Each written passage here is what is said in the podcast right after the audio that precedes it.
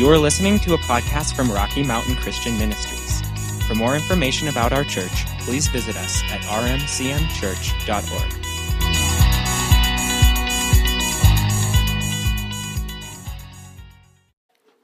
All right, why don't you open your Bibles with me over to Psalm chapter 16. I uh, do not have, or you might want to open to John chapter 4, actually. That's the first verse we're going to look at. It's coming out of John chapter 4. See how happy it is out there? It's awesome. It's good stuff. Bless those children's workers, Lord. We are so grateful. So grateful. Gary got wounded in the nursery. Okay. Uh, yeah, so we're going to look quickly at, at a verse out of John chapter 4, then we're going to go to Psalm 16. And I do want to talk to you this morning essentially about what it means to be a worshiper. And you can look at this as, you know, we've been talking about being a good steward of the transformational moments, the times we have where God speaks something to us, reveals something to us. This certainly is a key to that, living life as a worshiper. Okay, uh, there, in fact, I don't know how we would expect to continue on this, you know, a consistent path of hearing what God's saying to us if we're not living as worshipers. We're going to just, and it isn't going to be that God's standing there with his arms folded. It's just going to be we're not where he is if we're not living as worshipers. So it certainly is that. Also, of course, this is the first Sunday of a new year. Some of you think it's the new sun, first Sunday of a new decade. Um, I like I don't know why I like to tease about that. I just know some people go from zero to you know it was a big thing at in uh, at Y2K. It was a big deal. Well, is January 1st, 2000 the beginning of the new century, or is it January 1st, 2001 because it goes from 1 to 10 or it goes from 0 to. I thought it was pretty funny. People were all upset about that. I didn't care either way. Anyway, I think I was saying something about this. Yes, it is the first Sunday of a new year. A lot of us like to set some goals or, or maybe uh, reorient some things. Certainly, all of us can grow in this area for the rest of our lives in living as a worshiper. So, um, in John chapter 4, verse 23, Jesus said this. He said, A time will come, however, indeed it is already here, when the true, genuine worshipers will worship the Father in spirit and in truth. For the Father is seeking just such people as these as his worshipers. All right, so, so Jesus was actually answering a question that was asked about location. The Samaritan woman was asking him, she was saying, Well, you Jews say you can only worship in, at the temple in Jerusalem. But we believe this. And so Jesus was coming back, and essentially, I mean, his message in this whole passage was it's not about location, it's about what's going on in your heart. But he's telling these people, I mean, he gives us this instruction that genuine worshipers will worship the Father in spirit and in truth. And that word spirit, of course, is that Greek word pneuma, which means breath. It's where we get the term, terms like pneumatic. You know, it means a flow of breath. And it always speaks of the breath of God, the Spirit of God moving. So he's saying one of the qualities of a genuine worshiper is that their worship is inspired, right? Another word that means to be breathed into, right? Their worship is released through the breath of the Spirit, through the activity of the Holy Spirit in our hearts. So worship isn't something we just, uh, it's, it's not a format. It's not something that we just a structure, something that we just do. And of course, we use these words all different ways, and we call the time that we just had together singing to the Lord worship. Well, hopefully it is, but it depends on what's going on in our hearts, whether we are actually releasing worship to God or not. We can sing uh, Christian songs all day long and not be worshiping. We can, um, you know, but but at the same time, scripturally this time of there's something about music that is it's a god thing it touches us in a way that nothing else touches us and that's why it has been coupled in whether you're talking about in the world or whether you're talking about in the church it's been coupled with releasing our innermost feelings. And that's why we do do a lot of, we express a lot of worship through music and through singing, but we also, our whole lifestyle, worship really, it's a heart attitude and it affects every part of our lifestyle. If we are worshipers, we live differently than if we are not worshipers. And, and we'll talk about that a little bit more in just a minute. So he says, they will worship in spirit and in truth. And uh, we've, we've said this many times, but it always is good to repeat that word truth from the Greek language, it means unveiled reality that lies at the base of appearance or unveiled reality. In other words, something God has revealed, right? We talk about revelation knowledge, we talk about things that God impacts our heart with. Unveiled reality as opposed to mere appearance. If you look this up in any good Greek dictionary, that's what you'll find about truth. So the idea is there is truth that God reveals that many times is opposed to an idea that we would get just from what things look like, what it looks like is going on, what it looks like is happening. That's not where truth comes from. Jesus said, Father, your words are truth.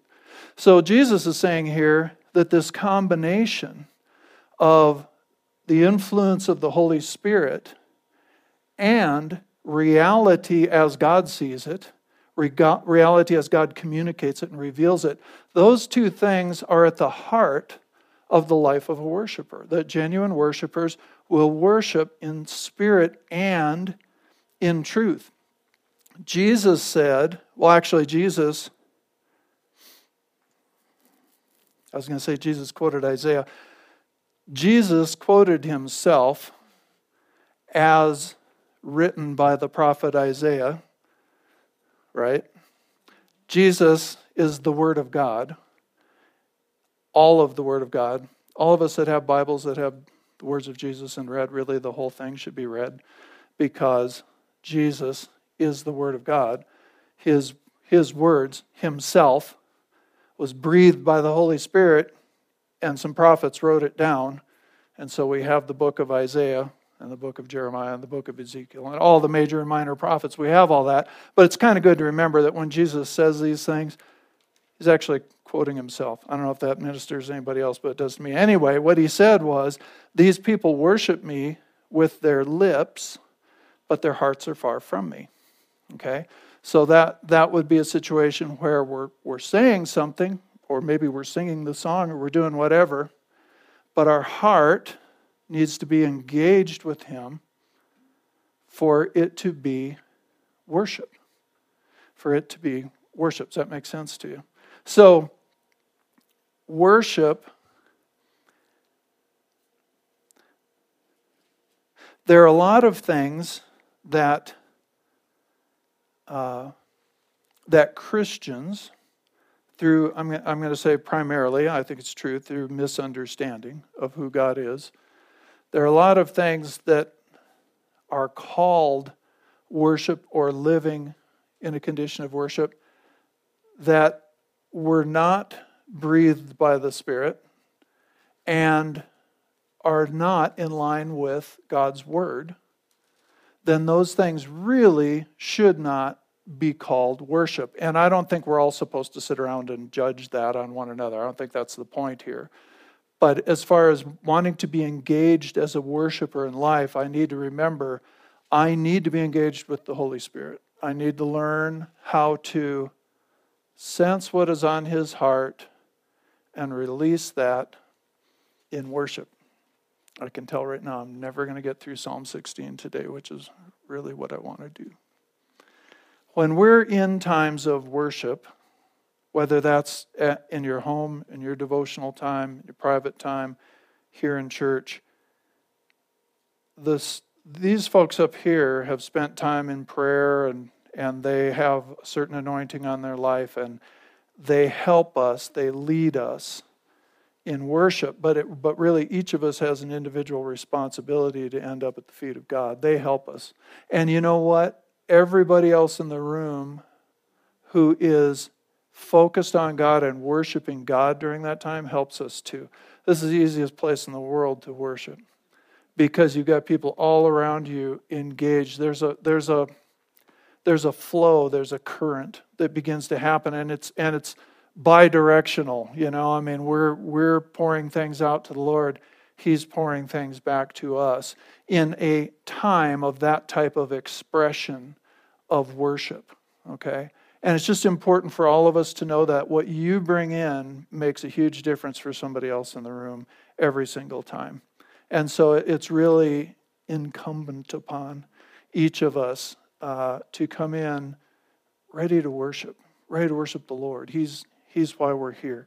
So again, I don't want to I don't want to bring not not today, not in this teaching. I don't want to bring worship just down to that activity. That is an expression, a very valid expression of worship. It's really important for our lives. But everything in our lifestyle, every choice we make, every decision we make, everything we do can be and should be an expression of the fact that we worship God. Okay? Not, not that we just have a form of religion, that, but that we worship God. So let me just give you a couple of, a couple of bullet points here, and then we'll try to get through some of Psalm 16. Um, so worship is not just an activity, okay? It's a it's a heart posture that directs our choices and and directs our activities. It's it's not just something we do on Sunday or or anywhere. It is it really is a big heart issue. Okay? And a worshiper is a person who simply puts God first in every area of life. I mean, that really is the essence of living as a worshiper. So that means that um, our actions, our attitudes, you know, our choices, they're being directed by a sense of devotion to God. And this is really important. Um, good choices, uh, choices that reflect what we believe and, and our, our intimacy with God, okay, those are birthed out of devotion, not fear. Okay, they need to, otherwise, they're not really worship. Why do I say that? Because God has not given us a spirit of fear, but of power and love and a sound mind. So if I am coming before God because I'm afraid He's going to punish me if I don't, that's coming from fear. That can't really be called worship. Okay? That's fear. Uh, and so it's important that we understand uh, so how do I get right now I'm a, I'm a fear I'm afraid of God, okay? You know, God's big and God's powerful, but God loves you in a way that we can almost not comprehend. He's not out, and Jesus demonstrated who he is. You know, um, you can count on the fingers of zero hands how many people Jesus injured, okay, during his time expressing who the Father is. There aren't any. All right, so so some of us have been given that attitude growing up that God is just waiting to crack us over the head. And you know, for me growing up, it was like if I was God, I'd have been waiting to crack me over the head, you know. But it's just not who He is, and so it's it's important to realize that a worshipful life it comes out of devotion. And if you're not at a place of devotion, don't pretend with God that you are. Don't put on a mask because you won't get anywhere. Masks really don't change anything on the inside. That's why they're masks. But the important thing is spend time with the Lord. Spend time in His Word. Spend time looking at who Jesus is. Look at how He interacts with people. Look at what He did. Look at what He did. Gave His life for us. You know, and let that stuff soak into your heart to where devotion and a more genuine love of God just develops. You're made for it. It'll it'll come up if you do this. Don't be afraid. God already knows if you're in that fear place. He already knows. He doesn't want you there. He's going to be your partner in bringing you to the devotion place. Okay, so uh, the the point of that is that uh, worship, real worship, it's birthed out of devotion to God. It it is an it is a you know, again, whether it's an attitude or an action or lifestyle choice, all those things, they're, they're just a reflection of reverence for God. Okay? A worshiper is voluntarily subject to God's authority. That word voluntarily is very important there. We are not, boy, we are not slaves of God. Now, the New Testament does talk about us becoming, Paul says, I am a bond slave of God. A bond slave was someone who gave themselves voluntarily into service of the house. It was not someone who was forced into slavery. Okay? So, so the idea here is we're voluntarily subject to God's authority. So we seek to conform our life and our thoughts and all that to God's thoughts and ways. We, we really want to, when we find something, we discover something in our lives that doesn't line up with who God is or, or what He has said, we want to change that. We want to see that change. We want to become more and more and more like Him. And again, He's our partner in that. Now, in Psalm 16, and you should probably go there, we'll see how much of this we can get through. In Psalm 16, David, who was described by the Lord as a man after the Lord's own heart, okay, so David was a worshiper. There's a lot we could say about that. David developed systematic corporate worship. He, he invented uh, instruments that were specifically for worship, corporate worship, gathered worship. I mean, the guy was, and, and God said about him that he was a man after God's heart. So, so David is a worshiper. And in Psalm 16, he gives us a number of keys. Again, we probably won't get through them all, but let's just begin in, in verse 1, Psalm 16. Uh, let me get there. Psalm 16, verse 1 I'm going to read from the Amplified and I'm going to read from the Passion Translation. So, uh, but verse 1 says, Keep and protect me, O God, for in you I have found refuge, and in you do I put my trust and hide myself. And there's a tremendous amount in that verse, but the, the term there, keep and protect, or some of your translations say preserve, it really is the word for preserving something. When we preserve something, we keep it in a, in a pure and usable state. Uh, my mom used to lay up, I mean, they had a big garden, and she would, I don't know where the woman found the time to do the stuff that she did. But anyway, she'd lay up beans and peas and, I mean, all this stuff. She would preserve them. She would put them in jars, can them, preserve all this stuff that we'd eat all year long. And, and the idea was you're putting it in a condition where it won't rot, right? It won't go the wrong direction. It'll stay healthy. And so David the worshiper, this is one of the things he's doing. He's he's reminding himself, I think in a lot of ways. I think a lot of our prayers God already knows, we're reminding ourselves. He's he's saying, "Keep and protect me, preserve me, O Lord." This this word means to watch over something, to guard it, to keep it safe, pure, and usable. It's the same word, and I thought this was really interesting. It's the same word that's used when God told Adam and Eve to be stewards over the garden. He set them in the garden, He told them to keep it, He told them to preserve it. He told them then do a real good job with it. But but this was the instruction of God preserve it, it means to be a steward. And a steward is somebody who manages something for whoever owns that thing. They're just they're a manager. They take care of it. Uh, scripture gives us a bunch of principles about stewardship. It says they bring increase to it. Uh, they they multiply it, and they do it all for the owner. And and so David is saying, God, I'm putting myself in that position, steward over my life keep it safe, and cause it to grow, cause it to increase. Steward over my life. And he's saying, he, he goes on, he says, In you I've found refuge, and I put my trust and hide myself in you. This, this term, in you I put my trust. All right, the Hebrew there means to take refuge from the heat. All right, so it's the picture of uh, going into the shade putting yourself into the shade to get out of the sun and the heat.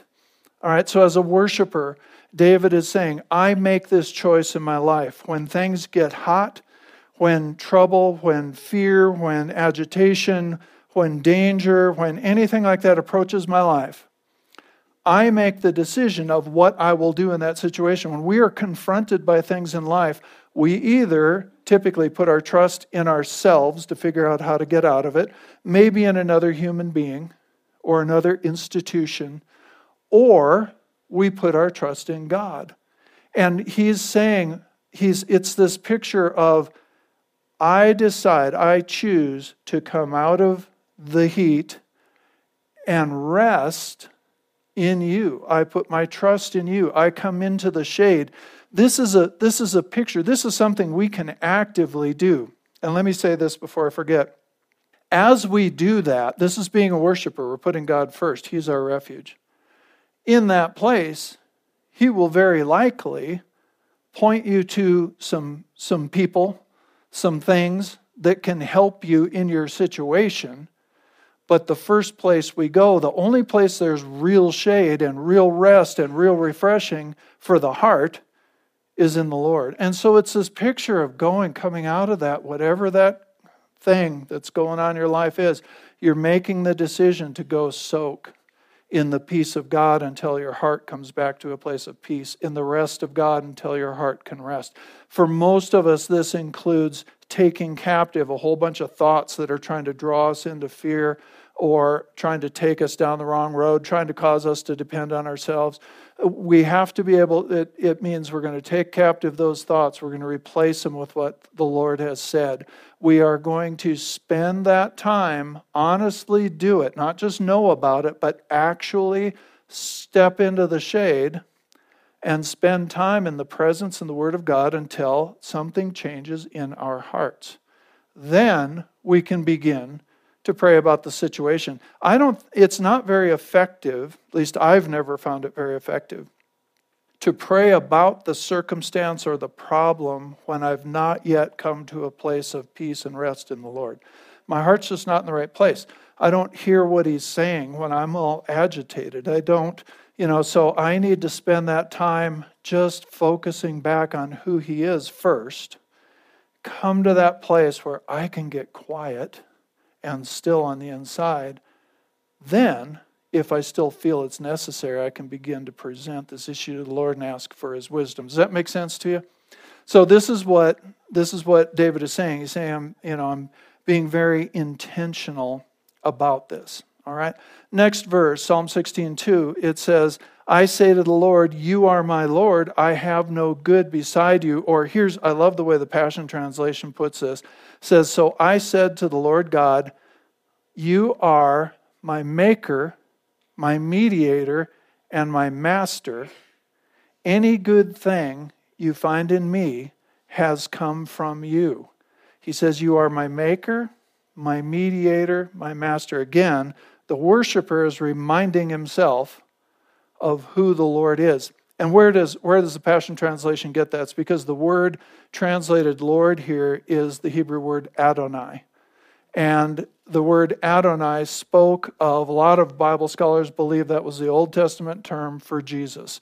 It was, it spoke of the Lord, that aspect of the triune God, of, of God's nature. It spoke of who he was. It was a Hebrew name for God that emphasizes lordship. So he's reminding himself that God's in charge, number one, and that he, he's voluntarily subjecting himself to the Lord. He's saying, You are my Lord. But he's also calling on this is who Jesus is. He is our Maker, He is our mediator, the mediator between God and man, but also you can just weigh this out. I believe I, a lot of times, need a mediator between my spirit, which is born again, filled with the Spirit of God, and my soul, my mind, emotions, and will, that doesn't always line itself up yet with, with God. Okay? And hopefully that soul is being transformed by these transformative moments and coming more into line. But sometimes I need him to step in between me and me, okay, and focus me back on who he is, what he has deposited on the inside of me. I don't know if that makes sense to you. But so he is our mediator and he is our master. So again, and you know, we are, this worshiper is saying again, reminding himself, you're master, you're in charge. What, what you say goes. I will yield myself to it. Okay? And he opens himself up for instruction. He opens himself up for repentance, saying, Anything good that is in me so far, it has come from you. So he's not taking credit for anything that's good in again it's just another position of voluntary subjection to the lord saying you know the good things that the things that are changing in me and i acknowledge that a lot of things have changed they're good things that all came from you. I didn't do any of it. So here i am. I'm stepping into the shade and i really need more of that. I need your instruction. I need your wisdom. I need you to change. I seem to get this one i pray this one a lot. I need you to change my heart and my attitude toward this person or this situation. I know that what I'm feeling and wanting to say is not your heart. And I really want it to change. And this is the place for that. This is, again, this is about, you know, stewarding these interactions with God. This is where that kind of thing takes place. This makes sense to you? All right, next couple of verses, verses 3 and 4. It says, As for the godly, the saints, this is the Amplified, as for the godly, the saints, in other words, the people of God, who are in the land, they are excellent, the noble and the glorious, in whom is all my delight. Their sorrows, oh, let's just leave it at verse 3 for a second. So, what he's essentially saying there is, I'm going to choose my companions and my influencers carefully. I'm going to look to, I'm going to, the influencers in my life are going to be people who are walking with God. They're going to be other worshipers. Doesn't mean I'm not going to have relationship or work with or whatever uh, other people who do not walk with God. Obviously, we are supposed to be in the world being a light, but those who are going to influence my life, those are going to who are going to uh, walk, who I'm going to choose to walk with in covenant, who I'm going to go into business with, who I'm going to marry, who I'm going to be close friends with, those people are going to be your people, God. And he's reminding himself of, of that at this point. He is, he is reminding himself, and, and so it's just another reminder, we have lots of them, uh, to set ourselves in agreement with and walk closely, closely with uh, the people of God. In verse 4, it says, I'm going to read that from the New Living Translation, if it matters to you. Troubles multiply for those who chase after other gods. I will not take part in their sacrifices of blood or even speak the names of their gods. All right, let me read that to you again. Troubles multiply for those who chase after other gods. I will not take part in their sacrifices of blood or even speak the names of their gods. So he just got done saying, I'm going to choose to walk with people who worship you. And now he says, you know what? People who choose not to worship you and who run after other gods, troubles multiply. And I don't want to be a part of that. I'm not even going to pick up the name of their God. And so for us, we look at this and we go, well, we don't worship idols and we don't have all these other gods. Well, yeah, we do. They just have different names today. Again, an idol, anything you love more than God or has a stronger influence on your heart than God, that is an idol. Okay? And also, I love that. I think that was a Kris Vallotton quote. Anything you have to check with before you obey God. Okay? That's an idol. Whether that's your checkbook or your boss or your girlfriend or what it is, if you have to check with them before you decide to obey God, you've put them in the position of an idol, okay, in your life. So, so this verse is saying, look, I can see here that trouble just follows that path. I'm I'm not going there. Okay, does that make sense to you? Verses five and six. You getting anything out of this? Okay, verses five and six, again the, the Passion Translation. I love this. Lord, I have chosen. If you have your Bible there, I would highlight those words I have chosen you alone as my inheritance. You are my prize, my pleasure, and my portion. I leave my destiny and its timing in your hands. Your pleasant path leads me to pleasant places. I am overwhelmed by the privileges that come with following you, for you have given me the best. Let's break this down a little bit. So, inheritance, he says, I have chosen you alone as my inheritance. In that culture, the person's inheritance embodied their whole security for their future. What they, you know, it was a family oriented culture. And so there, there was a part of that that was their name was involved with their inheritance. They would, they would receive the family inheritance. It meant you're a part of the family, okay? Uh, their, their future, their, their wealth, their security, what they would leave to their children, all that's wrapped up in the idea of inheritance. And, and so a person could have their focus on what their earthly dad was going to leave them, or this worshiper is saying, Look, all that's great, and all that's there, and all that's from you, but I have chosen you as my place of security for my future. No matter what happens, Lord, I trust you. I trust you to take care of me and to take care of my kids. I trust you for my family identity. I trust you. I put my identity in family.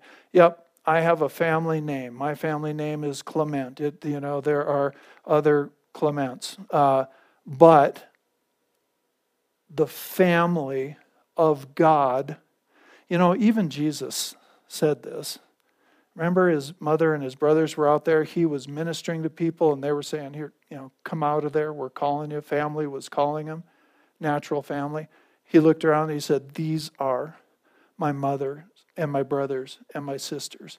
Meaning, this family held a higher position in Jesus' life than his own, and he didn't diss his own mother or brother or sisters, right? He made sure his mother was taken care of when he was on the cross, but he had his priorities right. And, and so, this, in saying this about, Lord, I have chosen you alone as my inheritance, it means all my security is placed in you, and I draw my identity from who you are. I love this. I leave my destiny, okay, what I'm going to do, who I'm going to be, how that's all going to work out for me. I leave my destiny and its timing in your hands. See, that's where that's the part I have trouble with. I, I struggle at times with the timing part, and I know some of you do too. We'll get a vision from God. We'll get what God's wanting to do, and I think I think we don't always realize that that's not all just about us and our life. That God's destiny for us is a generational issue there are things that we are going to leave to another generation to accomplish that God has shown us, and our faith in Him getting that done is going to make it possible for that next generation to do what God is speaking to our hearts. There's a part of it we're going to live out, there's a part of it they're going to live out, there's a part of it we inherited from the generations before. This is how God works, He's a generational God. And so the timing of what He has put on your heart and seeing that come to pass, that's where we often make mistakes, is when we can't leave the timing to God. And yet, at the same time, what's really important is that, that in that, we don't get complacent saying, okay, God will just do it in the future. Okay? We've got to, and to me, this takes a lot of prayer and a lot of time and a lot of wisdom, and I don't always do it well. This thing of staying passionate about what God has said and put on your heart for you, for your family, for your community, for your church, for your for our nation, whatever it might be, whatever God has put on your heart, to stay passionate about that, to keep faith in that, to fight for that, and yet stay in peace with his timing of bringing it to pass. That's just so I think we just have to learn to deal with that and learn to just, again, stay focused on Him in all of that. I'm looking for my clock. Got a few minutes left here. So then he says, Your pleasant path. All right, so the path that you're leading on me on, it leads me to pleasant places. I'm overwhelmed by the privileges that come from following you, for you have given me the best. Uh, some of the some of the your translations will say something like the lines or boundaries of my life have fallen in pleasant places. Again the worshiper is just reminding himself of who god is what he has promised what he has done and and spending time in the shade soaking in god i want to remember all the wonderful things that you have done and i use those what you've done for me what you've done uh, for others that I know, what you've done for friends, what you've done for family, every testimony of anybody else, any believer, it belongs to me. If you've done it for them, it's a part of my inheritance, my heritage. And I use that as a springboard for hope and for faith and for pressing forward in the Lord. We never want to get to where all we're thinking about is what's not happening right now what we're not seeing right now that is a that is a hopeless faithless place. We need to keep our focus on who the Lord is, what He has promised, what He is uh, doing. So, living under His, living as a worshiper, it creates some boundaries for our lives. It creates, you know, it says the lines or the boundaries have fallen for me in pleasant places. Well, living as a worshiper, living subject to God, it creates boundaries and it creates both. Our pastor used to say it this way it creates some limits for our lives. We don't want to go beyond what, what the Lord has said and called us to be and to do and what His Word says. We don't want to go outside of that. But it also produces tremendous liberty. There's a lot of liberty. Its boundaries are not just about limits. Within what God has said and who He's created us to be and all that, there's tremendous freedom and liberty and, and potential for growth and for uh, producing things and, and walking with God and carrying His presence into places. And there's just, it's a tremendous life. And that's what uh, the psalmist is remembering here. All right, so verse 8 we looked at last week, and I don't want to spend a lot of time on it. We're just about done here. Um, we talked about this last week the, the worshiper says, I have set the Lord always before me. All right, so it was a choice they made. I keep the Lord before me all the time. Because he is at my right hand, I will not be shaken. We said that word set means to place something in a position in order to focus on it. So, he, so he's putting the Lord in front of him to keep his focus on the Lord. Being at his right hand, that's a position of special honor and significance. So the worshiper is saying, Lord, I always keep you in this position of special honor and significance in my life. And it says, I will not be shaken, which means to be violently displaced. Even when things doesn't say nothing bad's going to come into your life, it says when it does, I'm not going to be violently displaced. I'm not going to be jerked back into the sun because there's sun out there. Okay, does that make sense to you? So, wrap this up verses 9 through 11. Again, this is from the Passion Translation says, My heart and soul explode with joy full of glory. Even my body will rest confident and secure, for you will not abandon me. And I, I felt this morning, I highlighted those words because I feel like they're for somebody in here. You need to take that phrase and take it to heart. For you, God, will not abandon me. Jesus said that there's nothing and nobody that can snatch you out of his hand. All right, you can walk out if you choose to, but there's nothing that can come as your enemy and snatch you out of his hand. There's nothing that powerful. You know, if we keep our hearts from believing lies and that kind of thing, just stay right in that shady spot. So it says, For you will not abandon me to the realm of death, nor will you allow your Holy One to experience corruption. Of course, this was a prophecy too about Jesus, that he would be raised from the dead. Well, it's true for us too. He got a resurrection body, we get one too.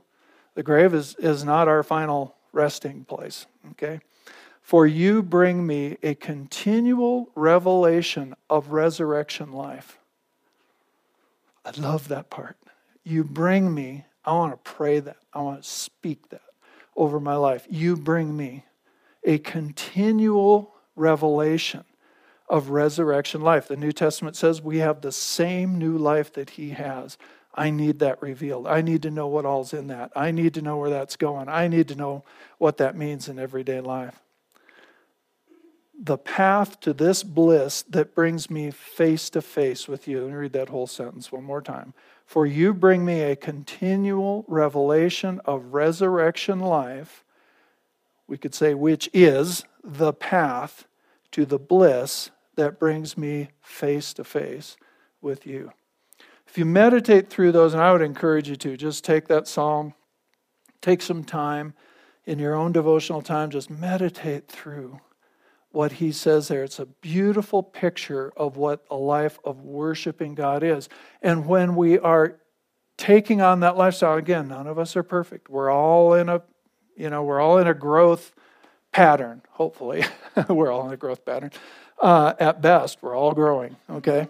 So, so, uh, but as we do that, we have this, we can have this continual revelation of our salvation, of God's nature, of what that means, of what He's called us to, of what He's empowered us with, of the gifts that He wants us to carry out into our life and into our neighborhood and into our community and, and the distribution of that life and that light. We can just have this continual revelation of that as we're spending this time just face to face with the Lord. And, and that puts us in that place to steward over and take care of those revelations as He brings them into our heart. Did you get anything out of this today? All right, let's stand up and pray together. Thank you, Lord. Father, I just want to thank you this morning, first of all, just for how good and how rich your word is. Just thank you for it. I pray, Father, that uh, today, every day, this coming year, Lord, that all of us, Father, help us to, to soak maybe more slowly and more fully in your words. I thank you that your words are life and that they impact our hearts. I thank you that your words are full of wisdom. I thank you, Father, that they give us the path of life. I thank you that you have offered them to us freely and you have sent your Spirit to reveal your word to our hearts. And so I pray, Lord, this morning that for every one of us in this place, the, the portions of this scripture Lord, that stood out to us. I pray, Father God, that those would just sink deep into our hearts as good seed and that they would produce in us everything that you want to produce in us. I pray, Father God, that as we go out of this place and, and every single day and every week, as we go to work, as we go to school, Lord, as we interact with our friends and our neighbors and, and strangers, Lord, that, Father, that your glory would radiate out. Father, that opportunities to minister life to people would just abound in our path. And we thank you for that this morning, Lord. All right, let's let's say this on, on the count of three. Jesus is Lord over the Gunnison Basin in the world. We'll be dismissed. If anybody else needs prayer for anything, come on up. We'd love to pray for you after service. One, two, three. Jesus is Lord over the Gunnison Basin and the world. Amen.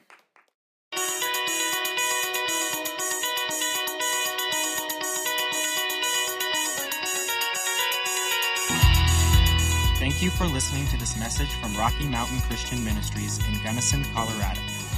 We hope you will visit us at rmcmchurch.org, like our Facebook page, or subscribe to our messages on YouTube.